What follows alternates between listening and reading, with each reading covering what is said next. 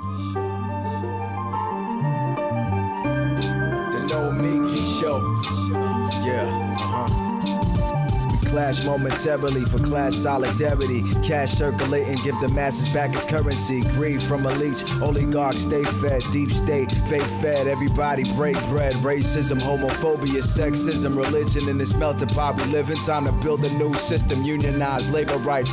Highlight the issue, talking heads left is best. The saga continues, continues. The No Miki Show. Hello and welcome to the Nomiki Show. I am Nomiki Konst. It is Thursday, April 29th, 2021. And today, this day, I want to drive a stake through the heart of neoliberal framing and corporate media spin. President Joe Biden gave a good speech last night. Look, in conclusion, as we gather here tonight, the images of a violent mob assaulting this Capitol, desecrating our democracy, remain vivid in all our minds. Lives were put at risk, many of your lives. Lives were lost. Extraordinary courage was summoned. The insurrection was an existential crisis, a test of whether our democracy could survive, and it did. But the struggle is far from over. The question of whether our democracy will long endure is both ancient and urgent. As old as our republic, still vital today. Can our democracy deliver on its promise that all of us, created equal in the image of God, had a chance to lead lives of dignity, respect, and possibility? Can our democracy deliver the most, to the most pressing needs of our people? Can our democracy overcome the lies, anger, hate, and fears that have pulled us apart?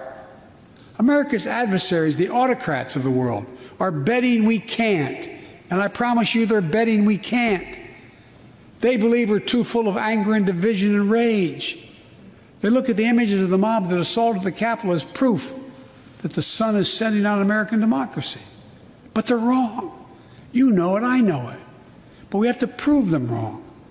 We have to prove democracy still works, that our government still works, and we can deliver for our people. Hmm. So, what did corporate media and the punditry class do with this speech? Hmm. Frank Luntz. This is the most class oriented speech that I've heard in a long time. It does harken back to Barack Obama uh, 10 years ago. And there's very much in this speech that indicates that the era of big government is back. Okay, that was the soundbite. The era of big government is back. Okay, you might expect that from Frank Luntz, who you just heard there. He is a Republican pollster trying to frame things in a different way, in a way that will help hmm, his clients. But what about National Public Radio? Hmm. Interesting. Big government is back, and three other takeaways from Biden's address to Congress. Or how about this headline on CNN? The era of big government is back with a vengeance. Okay, so what does that headline even mean? Big government is back with a vengeance. Is this like the Marvel comic universe version of politics? Vengeance against whom? For what? This isn't all that of what Biden said. He said that democracy has to demonstrate that it can deliver for the people. But with barely breath and certainly not much of a thought, we were plunged right back into a tired, tired, tired trope that Ronald Reagan introduced and a series of Democratic presidents then enabled. The idea that government, you know, our government, is the problem. The idea that the era of big government is over. This is not about big government or small government. It is about government doing what it should be doing to make lives better saying that the era of big government is back is framing the whole debate the way that the neoliberals, the Republicans, and the enemies of working people wanted it framed. We are captives to a soundbite. Ronald Reagan is still winning. So, to quote Nancy Reagan, just say no. Don't buy this framing. It is the enemy of what we are fighting for. This is not a fight over the size of government. I don't care what size the government is. I care what the government does for the people who are hurting. Because you know what? I'm going to guess that all the people who hate the government love the size of those defense contracts. Hmm, that's a lot of the government. So there are a lot of, of, of, of working people in this country and around the world right now who are hurting. And so that is why I care what the government does for those working people. And President Biden has put forward plans to help them. You know, surprisingly so. I think he's surprised a lot of folks, but I don't think he has a choice. If you don't like his plans, go ahead and say so. If you appreciate his goals but don't think this will work, go ahead and say so. If you think taxes to pay for this will do more harm than good, then just say that. I will take you on each time but it is a meaningful debate. What is not meaningful is this phony trope about big government. As progressives, we can't let the future of our country get reduced to a soundbite about the era of big government being back with a vengeance. It's shallow, it's false, it isn't the debate the country needs. It's actually not the debate the country is having. The debate we need is how to do more. How do we help people climb out of the hole the last 30, 40 years has thrown them into? That is what we need to be debating. Enough. All right. Speaking of Reagan era, we have John Nichols on. I think he was alive during the Reagan era. Pretty sure I was. no, but he's on to talk about Walter Mondale, who just passed away, uh, the legacy of Walter Mondale. Of course, um, you know, an end of a, a certain sort of liberal era uh, has has ended with Walter Mondale passing away. We're going to talk about that with him. And later we have Arun Chaudhary, the new host of the committee show, which we'll talk about, and Representative Rabb from Northwest Philly. They're going to be talking about today's news, uh, Arun's new show. We will be right back.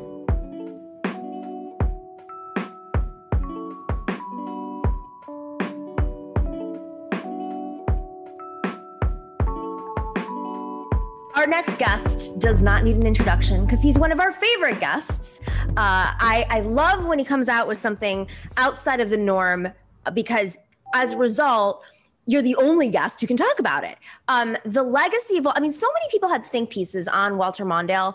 Um, and I, I, I, gotta say, like you just you just offer a different perspective, and I think for this moment specifically, as progressives, uh, as someone who lives in Wisconsin, you know, land of, of populists and Koch brothers. Um, there's a unique take. Of course, I'm talking about John Nichols. John Nichols is the national affairs correspondent for The Nation. He is the author of The Fight for the Soul of the Democratic Party, the enduring legacy of Henry Wallace's anti fascist, anti racist politics.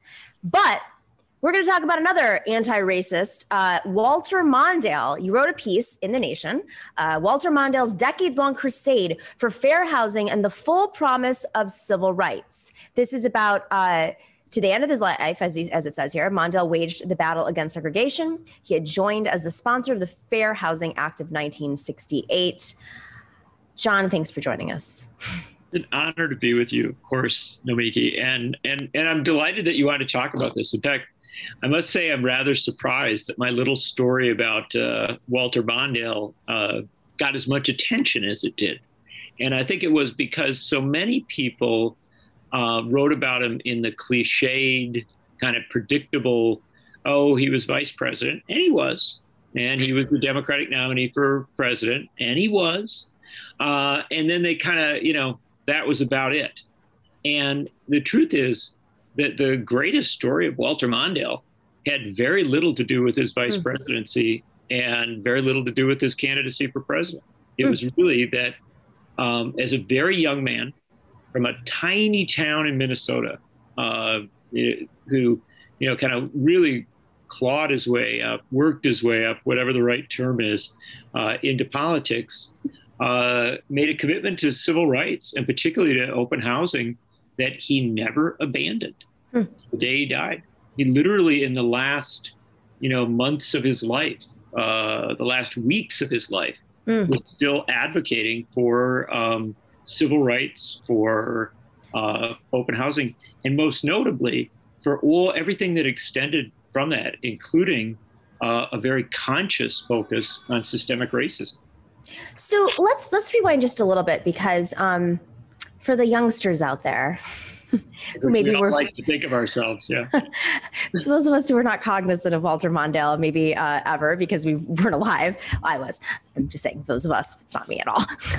um, let's let's just talk about uh, his his his his poli- the, the more cliche stuff first. The political. But let's get the fundamentals and then get into the the, the nitty gritty. So, uh, what era? How did he come up? Uh, you mentioned Minnesota, small town, clawing his way up. Uh, what what is the the early story of Walter Mondale, and how does that brush up against you know the civil rights era specifically?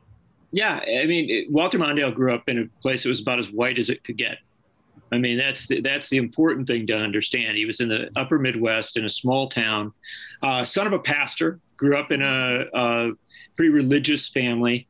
But as in much of the populist upper Midwest of those days, a very, very different time than now, but uh, the populist upper Midwest of those days, uh, people who lived in small towns tended to think that corporate power and a lot of a lot of what happened you know in new york or in washington didn't care about them mm-hmm. that they weren't particularly well represented and so that's what fed into populism and mondale's parents were supporters of robert m la follette and the progressive mm-hmm. movement uh, and in north dakota or in uh, the neighboring state of north dakota the nonpartisan league in minnesota the farmer labor party and so you had all these independent third parties right. that really were very radical.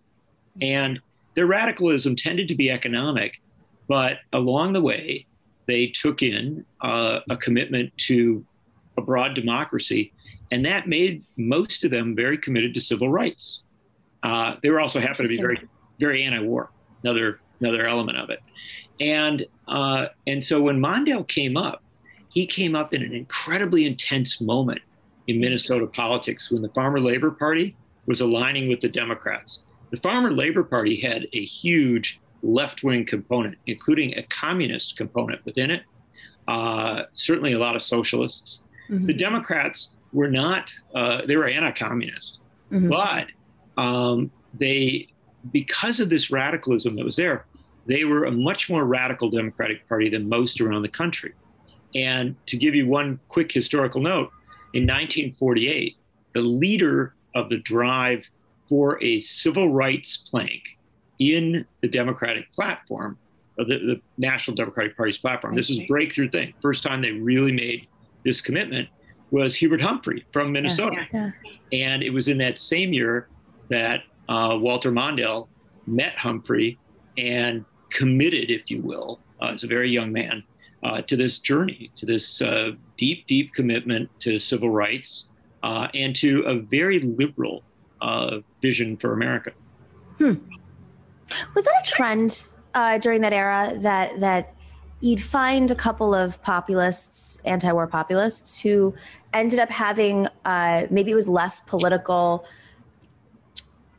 There were there were fewer political dynamics, at least locally, in terms of stepping out in favor of of radical civil rights platforms because it didn't you know if you're coming out of new york there are all these dynamics you have to weigh out you know these different situations. You have different communities that you need to respond to. There's unions there's trades it's all this stuff that kind of but if you're in a place like vermont with bernie sanders like minnesota where it's a seemingly very white population there's less at stake to step out and be courageous. I think i think that you make a really good point and and sociologists will tell you that mm-hmm. um, that in the history of this country, there have been a lot of cases where people said great things, right, mm-hmm. and looked to be very very courageous, but in fact it was kind of easier, right? That they came from a place or they came from a circumstance where you could take a, a bold stand and you didn't face necessarily uh, that much of a political cost and there's there's truth in that. Hmm. Uh, certainly, I, I, think the the most courageous advocates for civil rights are uh, people like uh, I think it's Charles Weltner out of uh, uh, Atlanta, Georgia, uh, mm-hmm. the former congressman who, in 1966, sitting Democratic congressman who had voted for civil rights legislation coming out of Atlanta.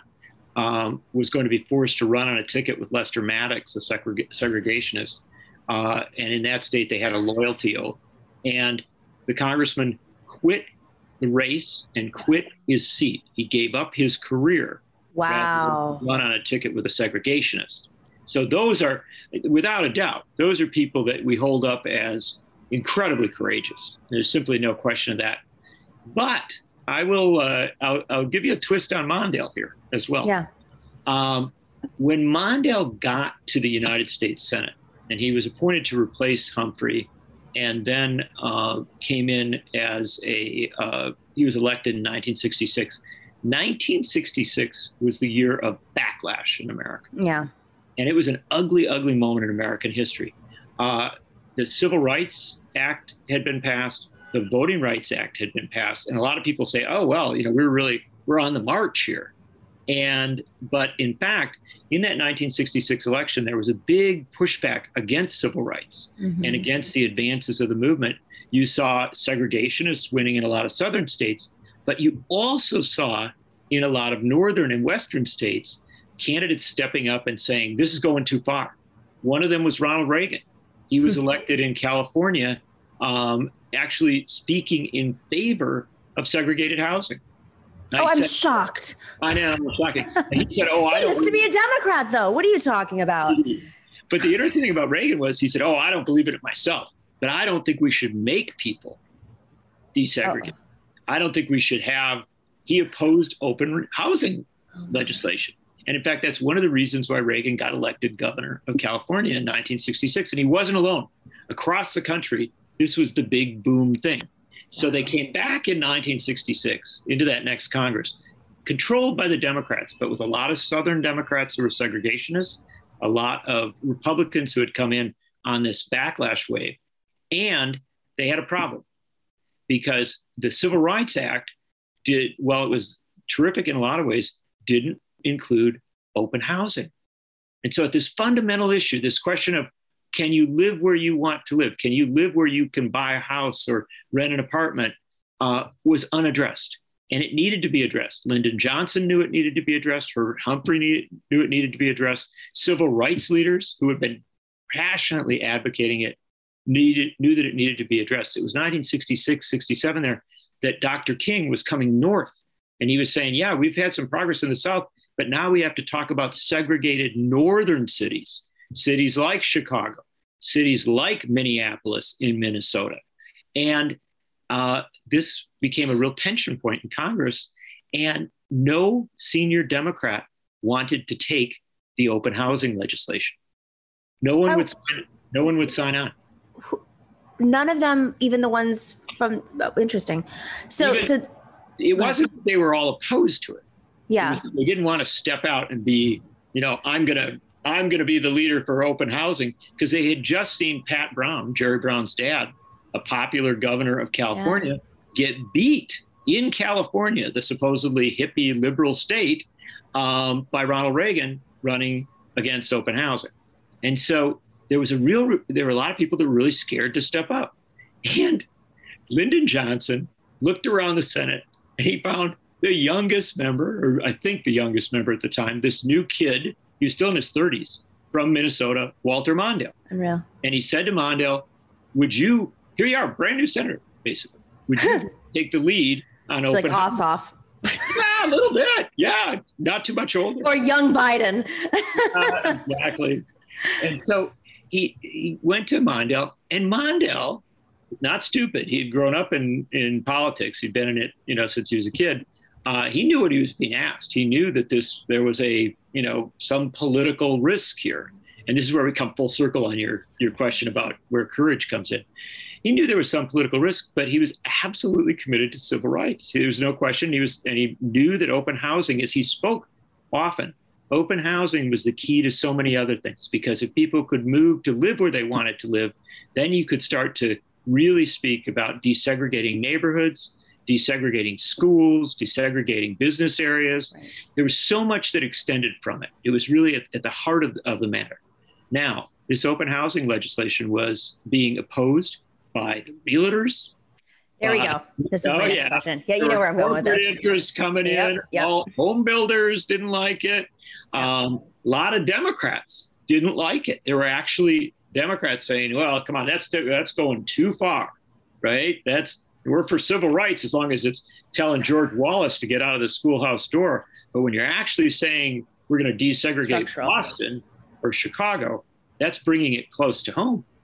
And um, Mondale found one ally in the initial stages, a very uh, key ally, and that was Ed Brooke, a Republican senator yeah. from Massachusetts, the first African American senator elected since Reconstruction. Didn't he also have an affair with uh, Barbara Walters? Sorry, side note. talk of that, but we. But no, she admitted it. She admitted it. I know that's off topic. Sorry, just last time. Last time I heard of that, that's I, I haven't heard the name in a while, and then I. Ed Brooke was a remarkable, uh, a remarkable figure. He was he was a very liberal Republican, a courageous Republican who um, remarkably got elected in that 1966 year, beating back backlash politics. And the interesting thing was that Mondale and Brooke knew each other. They had both been state attorneys general. Oh, interesting. And they had, and they were both about the same age, and they both knew that this thing had to move. Now, Brooke was in the minority. He was a Republican in a Democratic controlled Senate. So Mondale had to take the lead, but it really was the two of them together. And they came back at this again and again, and they pushed it and they built the coalition for it. But they they got it to a point in the Senate where they actually got to a majority. But they couldn't get the House to move on it because Southern segregationists controlled the rules committees and most much of the structure of the House. And the Republicans and the Southern segregationists in the House were preventing it from moving forward. April 4, 1968, Dr. King is assassinated in Memphis. Uh, the country is, you know, it, it's it's a terrible moment for America. Uh, there's urban unrest everywhere. Um, and the next day, Walter Mondale went to the floor of, of the Senate and he said, Look, if we are going to keep this country together at this point, we have to complete the mission of civil rights. Mm-hmm. He gave one of the most passionate addresses of his life. And he began to work with Senate members and House members to try and break this bill free. And uh, in an incredible fury of activity over a period of a week, they got the House committee chairs to give up. They got a couple of key Republicans to move over, uh, thanks to Brooke as well as Mondale. They got the Senate to commit to an alliance with the House on it. And they had the open housing bill on Lyndon Johnson's desk one week after Dr. King was killed. It was an incredible thing, which probably could not have happened at any other point in, you know, because you're coming on to the Nixon era and Southern strategies and all that. And so, in that key moment, Walter Mondale and Ed Brooke broke the barriers. They broke it open. They got the law passed. And this was at a time when even Bobby Kennedy and people like that were not stepping up for this. But they did at this moment. They recognized it was something they had to do. And and so incredibly, uh, you know, Mondale could have rested on his laurels then and said, you know, well, I, I, did something good and it's I'll get my little place in the history books. No. Uh, Walter Mondale then kept going back to the Congress, every Congress, to get the funding for it the funding to investigate discrimination, the funding wow. to pay for housing development. And when he became vice president, he wrestled with the Carter administration on it. Um, as a presidential candidate, he talked about it and made it central to what he did. In fact, that was one of the reasons why the Democratic Leadership Council and people like that were so unsettled by Walter Mondale because he seemed to be so committed to this multiracial, yeah. multi-ethnic coalition and bringing labor in as well. But the, the, the closing part of the story right, on this, this element of it is that when he was no longer vice president, when he was no longer a presidential candidate or anything like that, he never let go. Uh, there were essays he wrote, uh, forums he participated in, uh, documentaries that he did, uh, well into just recent years. Even as he got into his 90s, he still made his deep, long commitment to open housing. And he, he challenged Democratic and Republican presidents on it. And he also recognized its connection to systemic racism to the extent that last summer in Minneapolis, when George Floyd was killed, murdered, uh, and when there were big demonstrations, Minneapolis's political elites were divided on that. They didn't quite know, you know, what to do because their city itself was, you know, look, there were riots, there was challenges and stuff like that. And you saw a lot of kind of, uh, you saw great leadership from people like Ilhan Omar and some others, but you also saw caution on the part of a lot of folks. Walter Mondale wrote an essay for the Minneapolis Star Tribune in which he said, look, civil rights is a journey. Open housing is a journey. All of this is a journey. And we have been too long without, you know, like taking the next steps we need to do to address systemic racism. And so he said, the people who are in the streets here in Minneapolis, I thank you.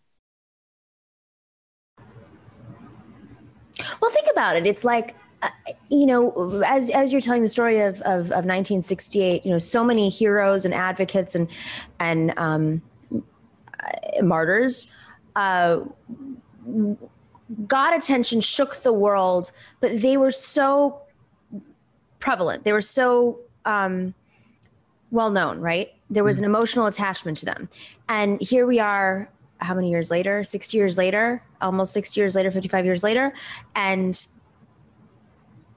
the power of like this this this communication the, the internet whatever it is being able to have cell phone footage mm-hmm. Mm-hmm. It, as much as it's a journey and as much as it's been a slow journey and uh, there has not been fair justice in so many ways is it is fascinating that now the individual story of people that we don't personally know are connecting with a broader audience. And so the way that the world was shook in the last year because of George Floyd, Breonna Taylor, so many others. I mean, this is this has been going on for, you know, since since camera footage has been released.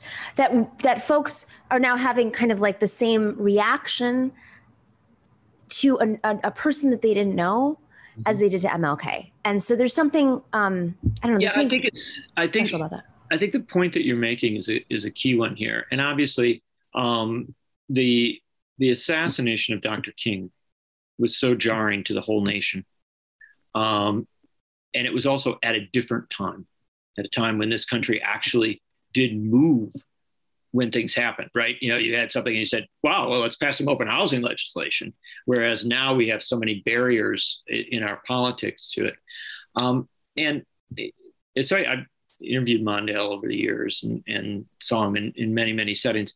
One of the things that he always focused on, and I think it's important for us to as well, is that there's always a movement there. You know, there's, you know, you talk about a former vice president, Mondale had privilege, he had prominence in that. And it happened that this was a passion of his. But he, as he did in last year, when he thanked the, the folks who were in the streets, he recognized that that you know there was this this long journey never ended. There were always people who were stepping up and trying to get the issues in into focus. These were the civil rights campaigners uh, who went south in the 1940s, not the 1960s, but the 1940s. And these were the folks who uh, organized for fair housing in northern cities at, at great risk in places like Boston and, and Chicago and other spots. And Mondale recognized that he was lucky to be a part of, of that movement. That that he he he resisted, and I think there was a certain Midwestern modesty. He resisted the hero image, right, or the that that he was somehow well, he's also a white man a white working man. with a civil rights. I mean, you you can't be the. I mean, unless That's you're the right. president signing the Civil Rights Act, it's it's it's very hard to be the hero in comparison to people who are literally getting lynched. That's exactly right, and that's something.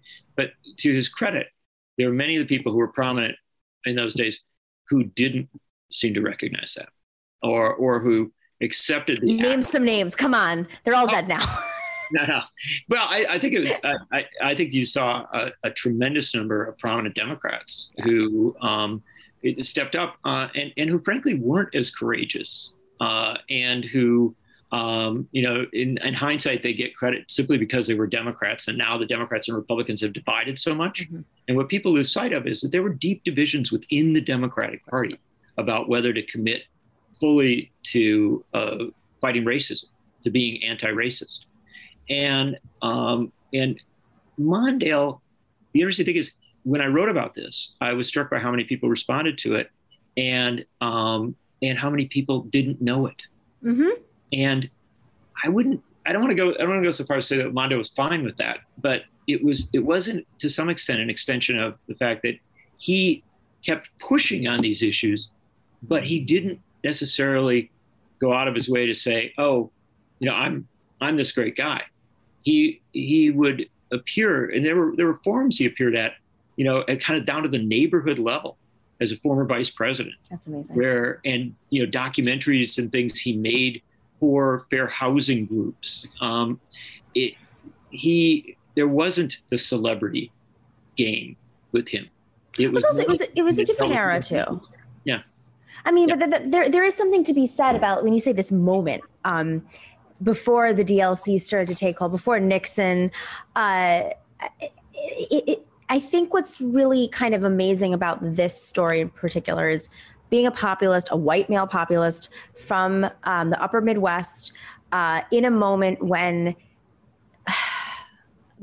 monopoly lobbying style politics that we live in now and all the the DLC and the neoliberalism uh, take over the Democratic Party. All that stuff hadn't happened yet. So, so there was just like this. I mean, even Johnson, like when you're talking about Johnson finding him. Oh, can we imagine Biden maybe calling up Joe Manchin or Jon Ossoff or whatever? And like, I mean, Jon Ossoff isn't in a position where he needs to carry a bill. First off, find a bill that Biden can't. That he wants to introduce that no senators were like willing to introduce doesn't exist. At least something that's more progressive. Well, or go out and and and determine to do it. And I think yeah, the determination, the leadership. is well made.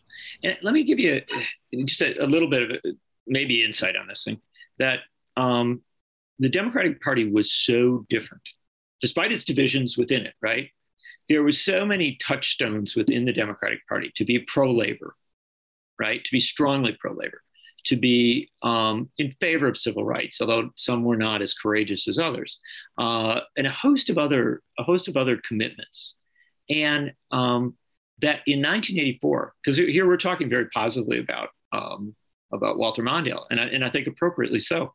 But in 1984, um, I was a young person who was very committed to the movement against apartheid and, and a host of other issues. I thought Mondale was, you know, he's a very typical Democrat. I was a supporter uh, that year of Jesse Jackson. And I, I was enthusiastic so. about Yeah. Jesse Jackson's candidacy as I was in 88. And, and so, uh, but I think that that's not to diminish Mondale. It's to speak about the change in the party, right? That a, a guy who to a young activist or some young, young person was, uh, you know, just not, not that big a deal, right? He was, he was, he's a, you know, kind of a mainstream Democrat. I'm more interested in this, you know, this change politics that, that Reverend Jesse Jackson was was bringing to the to the moment. Um, just as I think today, a lot of young people very excited about um, Bernie Sanders as opposed to uh, Joe Biden. Now, the the fascinating thing on it is that in hindsight, we look back at Mondale and we say, "Wow, you know, a life well lived. There's quite a few things he did that were good. There are there are things I'd be critical of, and I and we could talk about that.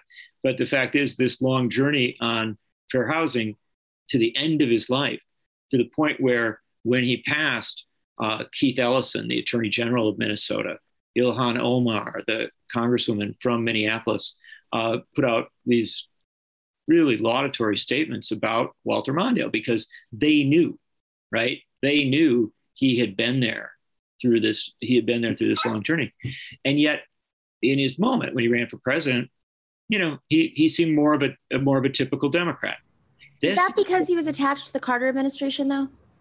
uh, to some extent, he you know remember he was Carter's liberal, right? Of course. when, when Carter ran, he needed a liberal running mate, uh, and Mondale served that role. Uh, but no, the party changed radically, and and it's only now beginning to kind of come back, I think, to a, a more, frankly, just a more realistic place. So optimistic. You know, I, I mean, I'm somewhat optimistic. I mean, Mondale. it- I mean, listen, why did he give a better speech he- last night than I expected? he did. Yes. Yeah. That was And- our opening. Yeah. And then NPR was like, the era of big government is back with a vengeance. It's like, oh, Let's Jesus hope. Christ. Let's Let's- hope. Well, but but but but it, like my opening was all about how we have to attach ourselves to these right wing like Reagan esque talking points, and you know the reality is is that like the majority of people under fifty were old enough to even be brainwashed by the, that community. I mean, it, it's it's it's just a yeah. But Nomiki, let's talk for a moment about that brainwashing if we can. Because that's the interesting thing is only in hindsight do we begin to realize what happened to the Democratic Party. Because in 1984, Walter Mondale was the Democratic nominee for president of the United States. He beat Gary Hart and Jesse Jackson for the nomination in a, a relatively intense uh, primary process. He, instead of saying, "Oh well, I I beat this young guy, I beat the activist guy, I'm going to be the very mainstream guy," he said, no, "No, no, no, I want these people. I want to I want to pull this all together." And he ran for president of the United States, the Democratic nominee, with a deep commitment to economic and social and racial justice, a questioning of America's foreign policies, not as much questioning as I would have liked. Um, but, you know, he ran as, as a liberal and he got beat. I mean, he got beat badly. I mean, Reagan, Reagan, you know, swept to power. But, um, but the fact of the matter is that instead of saying, okay, you know, sometimes you win, sometimes you lose, right? The elites in the Democratic Party, the economic elites in the Democratic Party said, never again. We're never going to run, you know, a liberal campaign for the presidency of the United States. We're going to form the Democratic Leadership Council. We are going to bring bigger money into the Democratic Party, and we are going to move this party to the center, even the center right. We are going to make it a corporate friendly political party. And the truth of the matter is that after that 1984 campaign, um, you saw a, you know, what they did in McGovern, right? They were like, oh, we can't be too anti-war or we'll get beat like McGovern just because that was one election, right? Or we can't be too, you know, pro-labor because we'll get beat like Mondale. Well, think if the conservatives had done that. They said, well, we can't be conservative because Barry Goldwater got beat, or we can't be conservative because Ronald Reagan didn't win the nomination in 1976. Conservatives didn't do that. Republicans didn't do that. They said, okay, we got to we got to rework this a little. We got to calculate a little more. But there are certain principles that we believe in, and we're not going to abandon them. Well, the Democrats in the 80s, late 80s, yeah. and 90s chose to abandon, and the reality was that they ended up with a situation where they got power, right? And then what did they do? They undid New Deal laws. They, in case of Clinton, uh, they literally undid, you know, welfare programs. I mean, they it, it, they they signed the Defense of Marriage Act. You know what I mean? This is these were Democrats, and it was so interesting. The center right group. You know, you, you know the, the, the old Cuomo line. Uh, you know, you you campaign in uh, poetry and you govern in prose. They were the the excuses of that time and, and i hate to say this because we have like only a couple minutes left but the excuses at that time were very much like well we're doing it because we want to win elections well the reality was that as you know i don't have to tell you we lost Congress for the first time in what, 30 years as a result of this. And then under Obama, we lost 1,200 seats. I'm sorry, what part of your strategy of like devastating this country, wrecking it, taking a wrecking ball this country to, to you know, racist uh, economic austerity, taking on unions? None, none of those things actually won the elections, other than maybe a presidency every every couple of cycles when the Republicans had gone too far that's i mean i'm i'm of the position that i don't think it was an actual strategy to it was an excuse so when i hear elaine kamarck uh, Google her if you don't know who she is. Not you, but everybody watching. When she says things like, oh, we can't have another McGovern map, you know, after 2016, looking at Bernie Sanders, thinking Bernie Sanders is a McGovern. Hillary Clinton had the McGovern map. Hillary Clinton had that McGovern map. But the God forbid they sit there and say, oh, maybe we went too far. Mm-hmm. It's it's I don't know. I I'm just of the belief that I think it's an excuse. I don't think it's an actual rationale for how why they do things. Yeah, I look no, I I I think there's a desperation to win, right? And that's a big part of it. Uh, but there's also folks who like to be associated with corporate power, right? You know, it's it's an easier way to do politics than actually going out and grassroots organizing to just raise money. Now, I distinguish between the the Clinton and the Obama years, and and I think there there are real differences there. Uh, but not that I don't have critique of both, but I think that that Obama uh, came into office, remember, in a time of real of incredible economic turbulence, and there may have been some policies and some strategies that weren't successful, right? But I, I do think that that Obama himself, I, I will genuinely say, I think he he intended and, and wanted to to do more and to do it better. Uh, and then he ended up in that 2010 cycle losing power, right? And um, and also, frankly, having a Democratic Party that was not functional. It, it, it really wasn't. And so I, am not trying to, and I know some people will be will disagree with me. I'm not trying to let Obama off the hook on everything, but I think that's very different than what Clinton did. Clinton, Bill Clinton in the 90s came to power as a leader of the Democratic Leadership Council, as someone who was deeply committed to this vision of, you know, literally saying the era of big government is over, literally saying, you know, we are we are going to govern as a centrist, even center right party in in so many ways, and and so I look back on that that Clinton presidency, and and I see it really as a um, a, a, presidency in which the Democratic Party broke with the New Deal in, in the most fundamental ways, and um, and after that break, then everything that came after that became increasingly difficult, right? It was hard to keep the coalitions together at the state level and the local level. Uh, Congress became much more turbulent, keeping it, et cetera.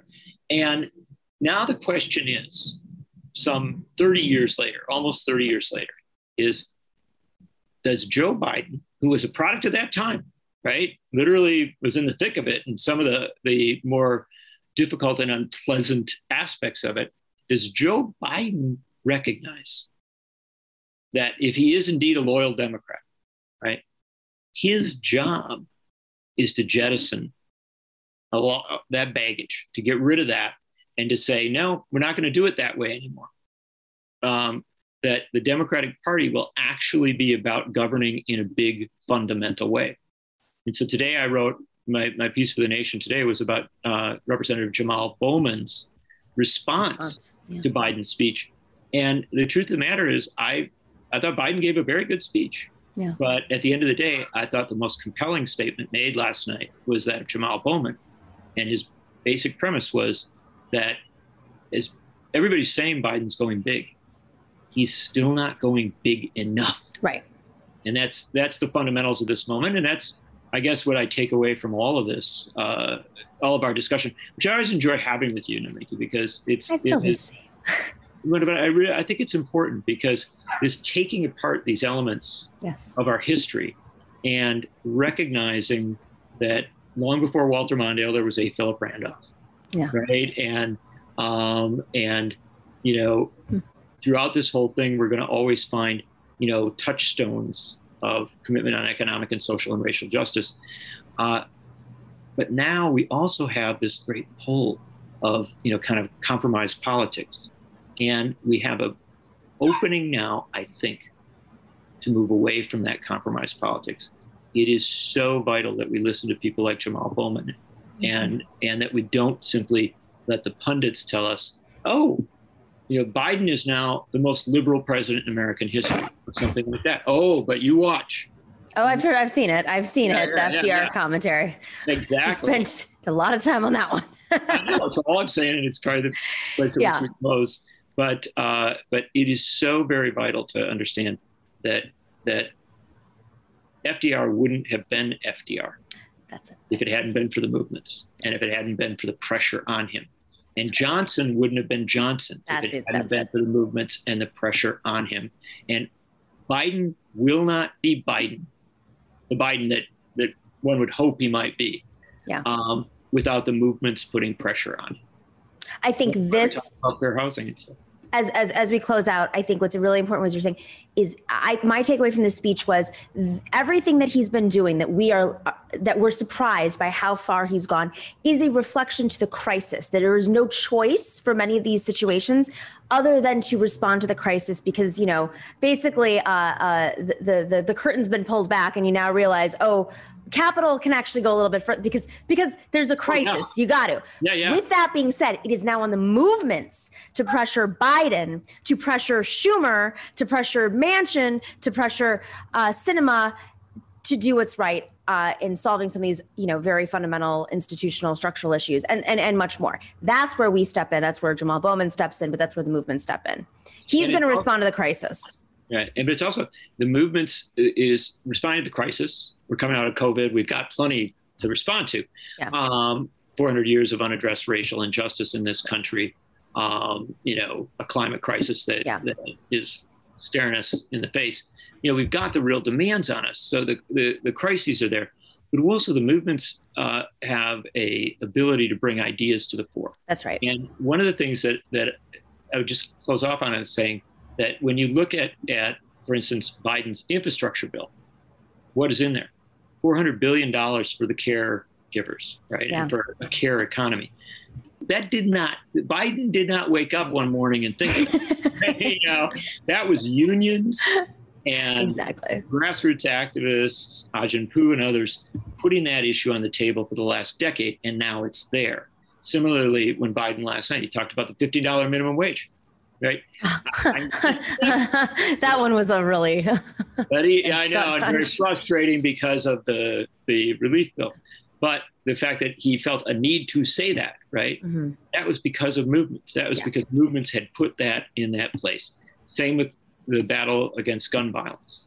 And so we have movements now that have tremendous ability to put Right. the right ideas forward. And we have a moment that demands action.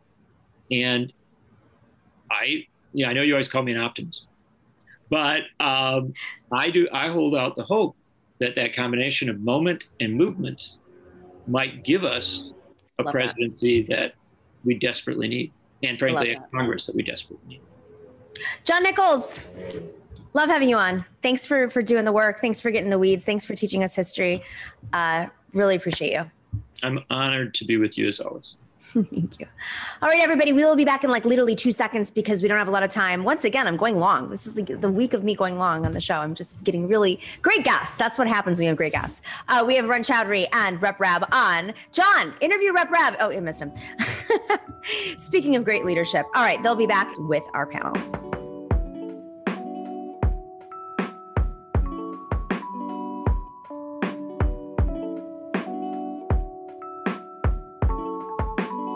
They would fire me from cable news because I can't stick to a clock suddenly. I used to be so good at this, and now I'm just like getting entranced. All right, we've got to run Chaudhary, who is the host of the committee pro exactly host of the committee program, and Rep Chris Rabb, straight out of Northwest Philadelphia. He is the uh, representative of the 200th district of Pennsylvania's very corrupt legislature, but he is not. Um, all right, real quick, real quick elevator pitch because we got a big day on Monday because our our our our pal here, Arun Chaudhary, is launching a show right here on our channel called the Committee Program. Hence the Committee Program. Can you give us a little background, uh, Ron? What is this? This this? What are you doing? Uh, What Yeah, is this I mean, a look. hijacking of our channel? Is this a coup? Uh, yes, it absolutely is. You will fly this. You will fly this channel to Cuba, please. Uh, I'm down. We would.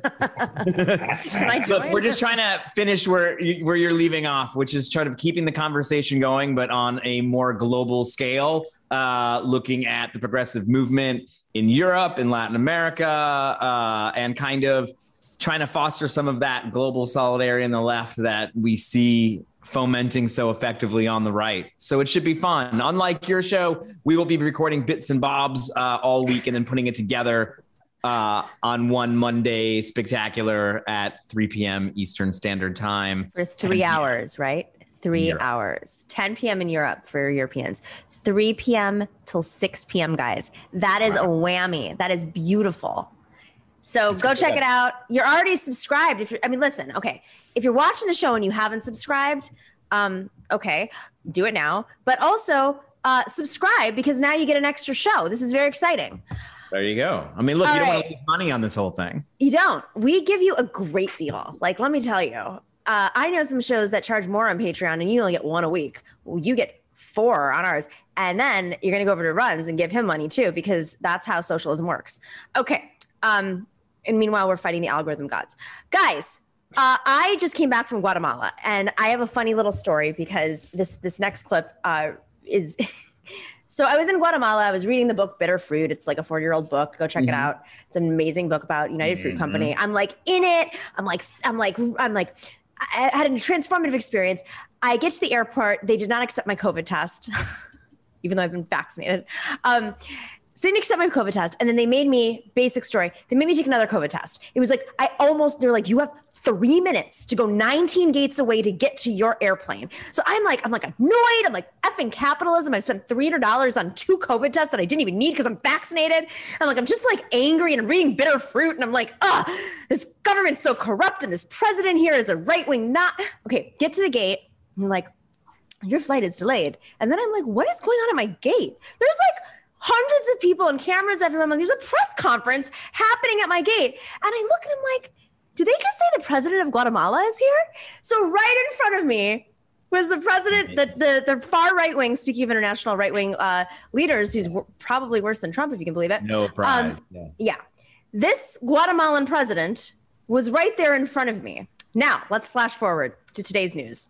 Kamala Harris, uh, our vice president, has has decided to step up, up into a run ter- territory and taking on the far right. Can we play this clip? There are also long-standing issues that um, are often called the root causes of immigration.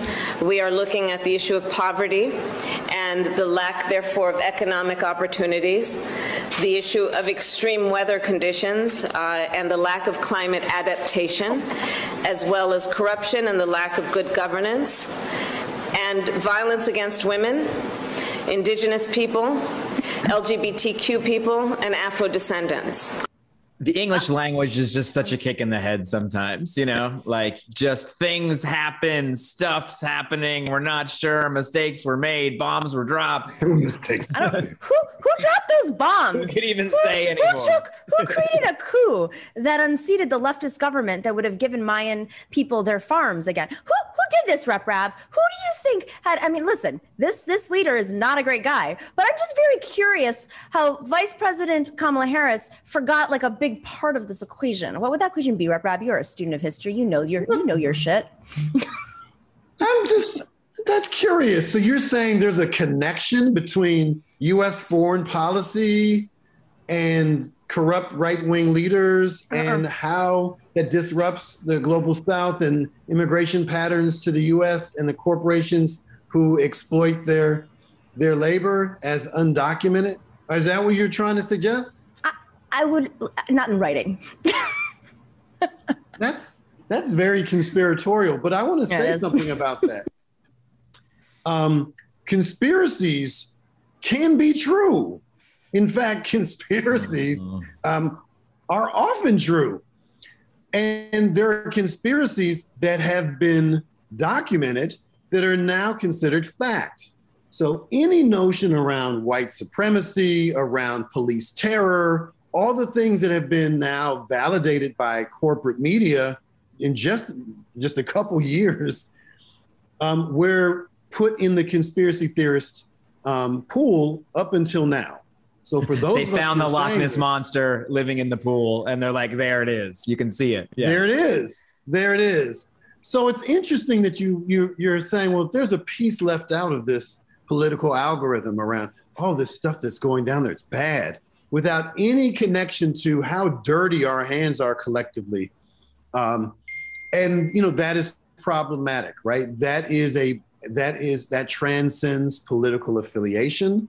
Yeah. Um, in the you know the corporate duopoly that that is so unduly influential uh, in all aspects of society. It is also a, an indictment of corporate media mm. because um, we have um, people talking about immigration in corporate media and talking about how bad the previous uh, administration was without talking about the democratic complicity in these systems um, and have and have not brought on a single central american to discuss their own, to discuss on their own behalf Thank you. So that was the really when I was in, and I've talked about this in the show um, a bit. I did an opening on this a few weeks ago. If you guys want to go back and check it out, um, I met a guy who the best part of my trip was I took a very long hike uh, in on Lago Atitlan in, in, in largest lake in Central America, and my guide was this man, man named Cesar Morales. He didn't speak any English, and he decided because he was courageous and he literally intentionally wanted to tell me his story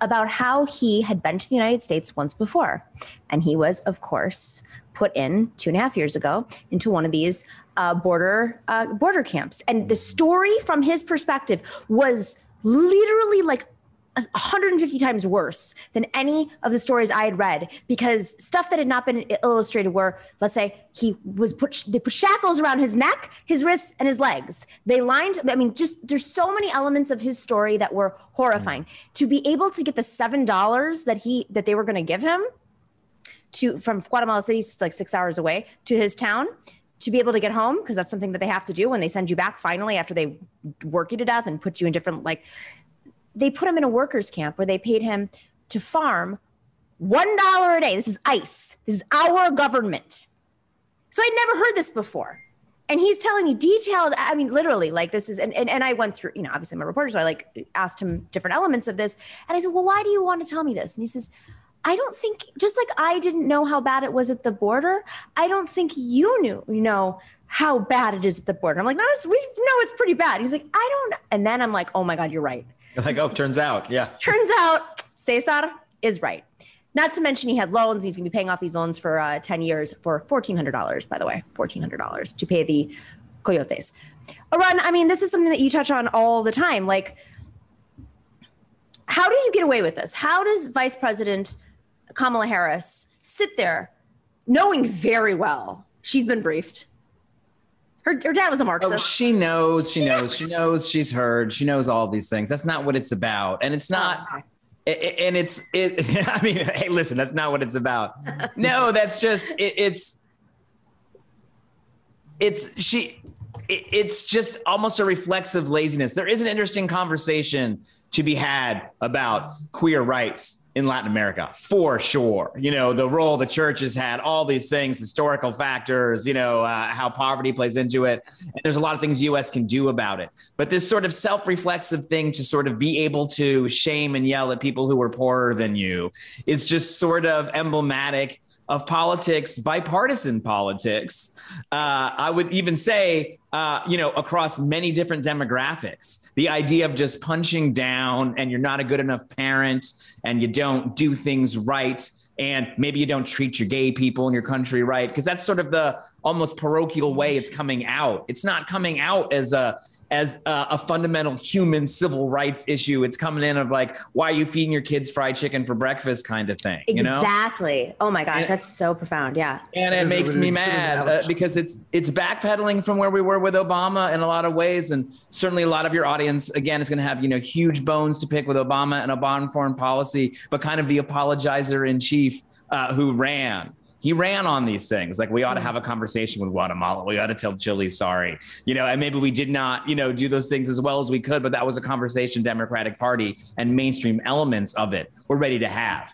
Talk about Mossadegh, talk about Indonesia, talk about all of these places. It's interesting you say that because um, you know, obviously we're a big colonial country and we've had this patriarchal role, role over Guatemala and, and the global South. Her tone was that. Her tone was essentially what you know the way the Republicans talk to poor people. That's how she was talking to the Guatemalans. And, and granted, you know, their leader is a piece of shit, but it wasn't Gigantic. like this happened under his leadership. He's just the continuation of many, many years of of, of this leadership. Um, Chris, Rabb, yeah. Rabb, sorry. So that's Respect, Rabb, Rabb. No. Well, I just, you know, people, it, it's a moniker that my mother has approved, and I don't want to disappoint her. Um, but I think that's the difference between a politician and a public servant. Mm. You know, it, it's so easy to go after the low hanging fruit and the symptom chasing. Oh, look what they're doing to their queer folk, and the, it, but you don't talk about the systemic issues, um, and you don't talk about your complicity. So I've, I've, I'm not going to say I've mastered it, but you know how I've gotten really good at this is when I talk about police terror, mm-hmm. and I say, and it's it's dangerous work for me because I'm a black man who drives, mm. right, and lives in Philadelphia, where I'm as afraid of the cops as I am of you know other folks who are you know uh, rocking the illegal guns. So I say this at great peril, but it's true. I'm not asking for a higher level of transparency and accountability than the one I accept when I became an elected official. Yeah. Right. Interesting. You people can find out damn near anything they want about me. They can find out what I'm doing every single day, how I voted, what legislation I've operated, uh, I, I put forth, um, how much money I brought back to the district. All of that stuff is out there, publicly available to anyone on on the planet. And yet we don't have that type of scrutiny or the, the opacity that protects all these other institutions. But I also acknowledge that I work, and you always say it at the beginning of your show, this segment, that I work in a really corrupt institution. I could be very offended by that and then say, oh, no, it's not. No, you know, there are things that we could reform and all. No, I'm saying I work in a cesspool. Yeah. If I don't acknowledge that I work in a cesspool, you can't trust me. That's interesting. You can't trust me. And I'm saying I'm working in a cesspool because I, as an elected official, I have to acknowledge that the cesspool exists and explain why it's so bad, how it hurts the average person, how it hurts my neighbor and constituent, and what we can do to transform it. You can't transform something you don't fully understand, mm. right? And if you're mm-hmm. if if if this politician who is our vice president doesn't have the the the political will or courage to say, look, we are complicit. These are symptoms of imperialism and militarism and capitalism. And it, it, if she can't do that, and maybe that wasn't there, there's a right moment for everything, but it's it, it should have happened long ago. It's interesting. You, it's interesting you say something because obviously the you, you have a reparations bill, but I'm thinking to myself, you know, we are so as a society, as an American, you know, United States society, we are so allergic to dealing with our truths, the truth of the capitalist country that we live in, in a way that Germany, Arun you live in Germany was, I mean, forced to in a very harsh way. Some call it an overcorrection, it. but yeah, yeah, yeah. yeah. You know, we're, we're, we got a lot of some say, um, or South Africa, or, or, or, I mean, Truth and Reconciliation committees. To you know, and, and there's there, there are questions. Yeah, it's ugly, it's it. messy, it's family, it's what life is. You know, imagine the speech that was thrown out where Kamala goes down there and has a messy conversation about our messy history in this continent yeah. that we all just found ourselves in at the expense of Native peoples. And just like what a profoundly different moment that would be, where it's like, hey, we're your rich neighbor up north, you know, but like we actually came to have a real talk about what's yeah. what to do and not just the usual usual, not just the easiest. What's, what's so crazy about that and i understand that maybe maybe the, from their perspective they're trying to mitigate or expose the rising far right as you mm. are Arun right? So there, there's an opportunity there. And and and it, and it can be it can be um i don't know diluted if she were to suddenly say oh by the way as i'm talking to a nazi an essential, essentially is a Nazi. By the way, um, when the CIA and the FBI came down here and staged a coup and 500,000 people died, even though maybe if they just waited like three months later, the right wing would have risen up anyways.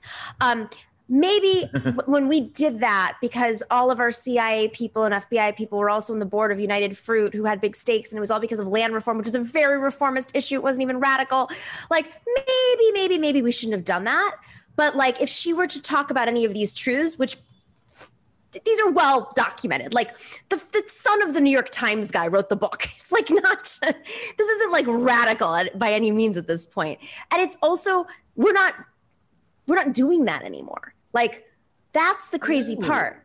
We're not, it's not like we still have a stake in that business. There are other things that are happening in the global south, but we don't have a stake in that. So what I don't understand is why not just say it? Why not just apologize? One line, leave the stage, go to a, an indigenous community, because it's Guatemala and very large indigenous population, Guatemala, Mayan population. Go and talk and, and go farm. I don't know, just do something because I think really- there is a there is a reliance and a belief and probably even you know uh, soupçon of, of truth sprinkled in there to the idea that if America is perceived to be the thing we all want it to be, the thing we know it quite isn't, but want it to be, that that is soft power and that that is soft power that we can wield. But when we've seen diplomatic corps wielded effectively, and we're led to believe that right now we have the best of the best of the best uh, we know that actually talking past a leader and to the people of a country is a hell of a way to conduct diplomacy and a hell of a way to move soft power around. And how great would it be? You talk tough and you're like, and now I want to talk to the Guatemalan people. And there's a lot that we share. And you can, you know, I'm like, I'm almost like wanting to write it right now. It's like jumping out. It's like write so it, easy, it. you know? oh man, Rep Rabb, should we take a trip to Guatemala and you can speak to the, be like, listen, I, I'm on the same party as her. But that that's also something that used to happen too. In you when when leadership was not doing it, you had delegations of congressional members who go, mm-hmm. and they mm-hmm. still do that to an extent, but they would have big speeches and say, listen, my leader's not, but I am going to talk to you as a representative of the government. So Rep Rabb, are we going to Guatemala? Are you going to talk? Yeah, I'm talk down. talk. Let's yeah, do I'm it. Down. Um, and you know, Run. we have Got folks it. who are coming over in the farming community in Pennsylvania. It is a huge industry.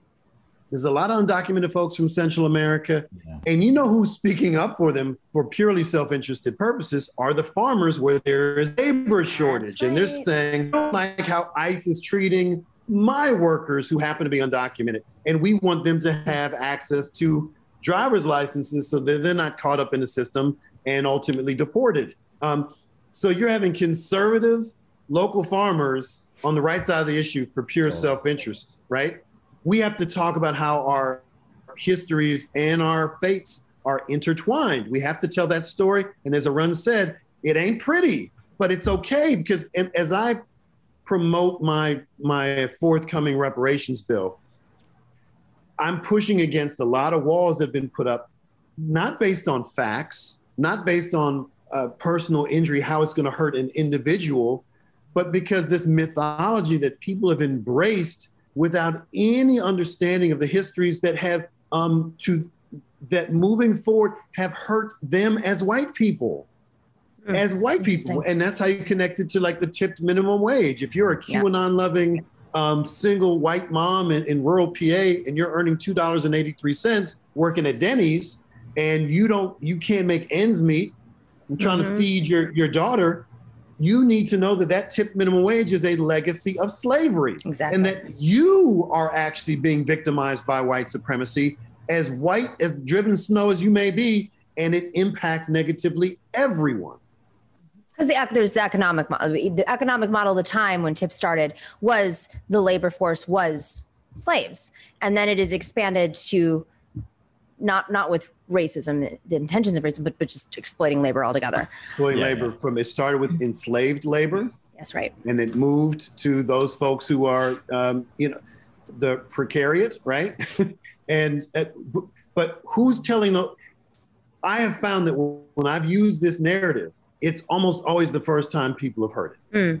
In almost any community I go to, and I can see lights go off. And it's not because I'm a genius. Yeah. It's not because I'm the most eloquent.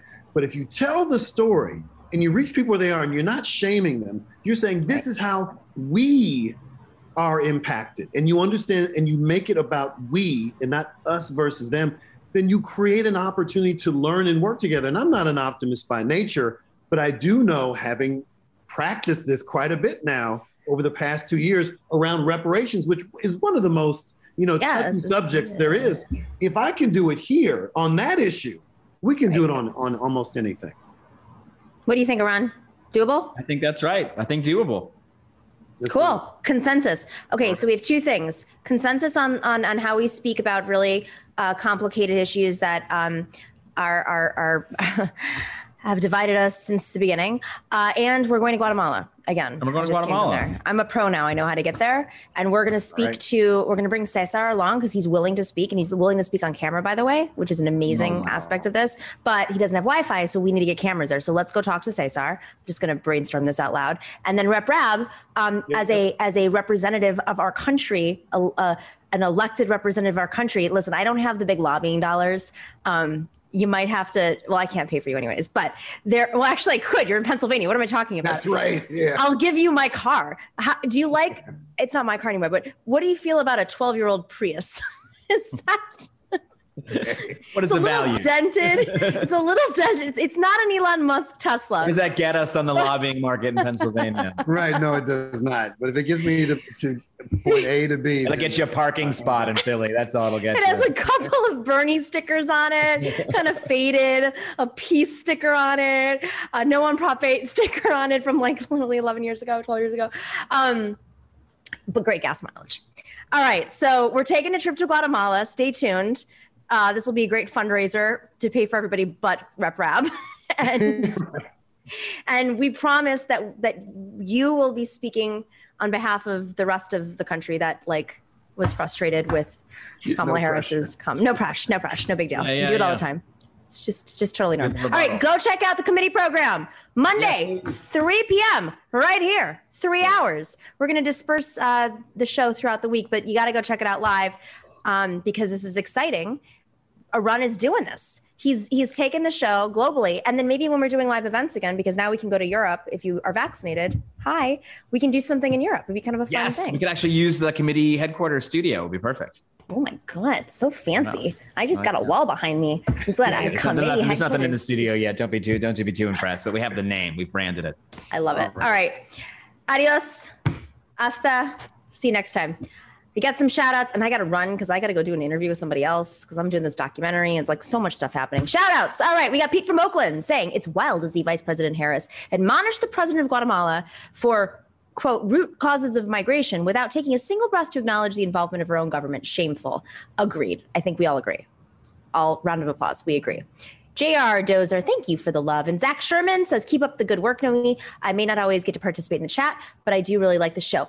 Gracias. Thank you so much. Prairie Fire Kowalski, what is my favorite Greek food? Well, my mom's side of the family is from northern Greece, actually Albania, but a Greek village.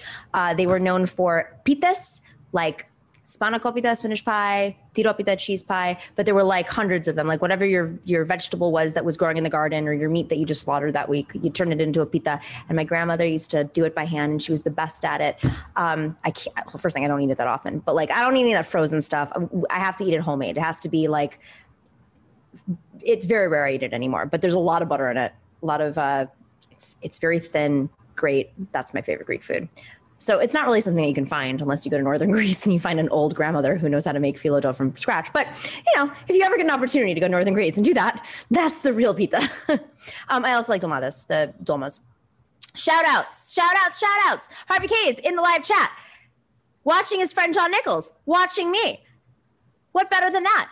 Thanks, Harvey K, for joining us in the live chats. And huge thanks to all of our moderators on YouTube and Twitch for building those algorithms and keeping our spaces troll free. They're coming for us. We will see you tomorrow at 3 p.m. Eastern. Thank you to Dorsey. Thank you to our whole team. Uh, gotta run. Gotta wrap it up. I'm wearing a blazer today because I gotta go be professional and interview someone. So I will be back later. See you on tomorrow, Fem Friday. Fem Friday! Tomorrow. See ya. 3 p.m. Stay in solidarity.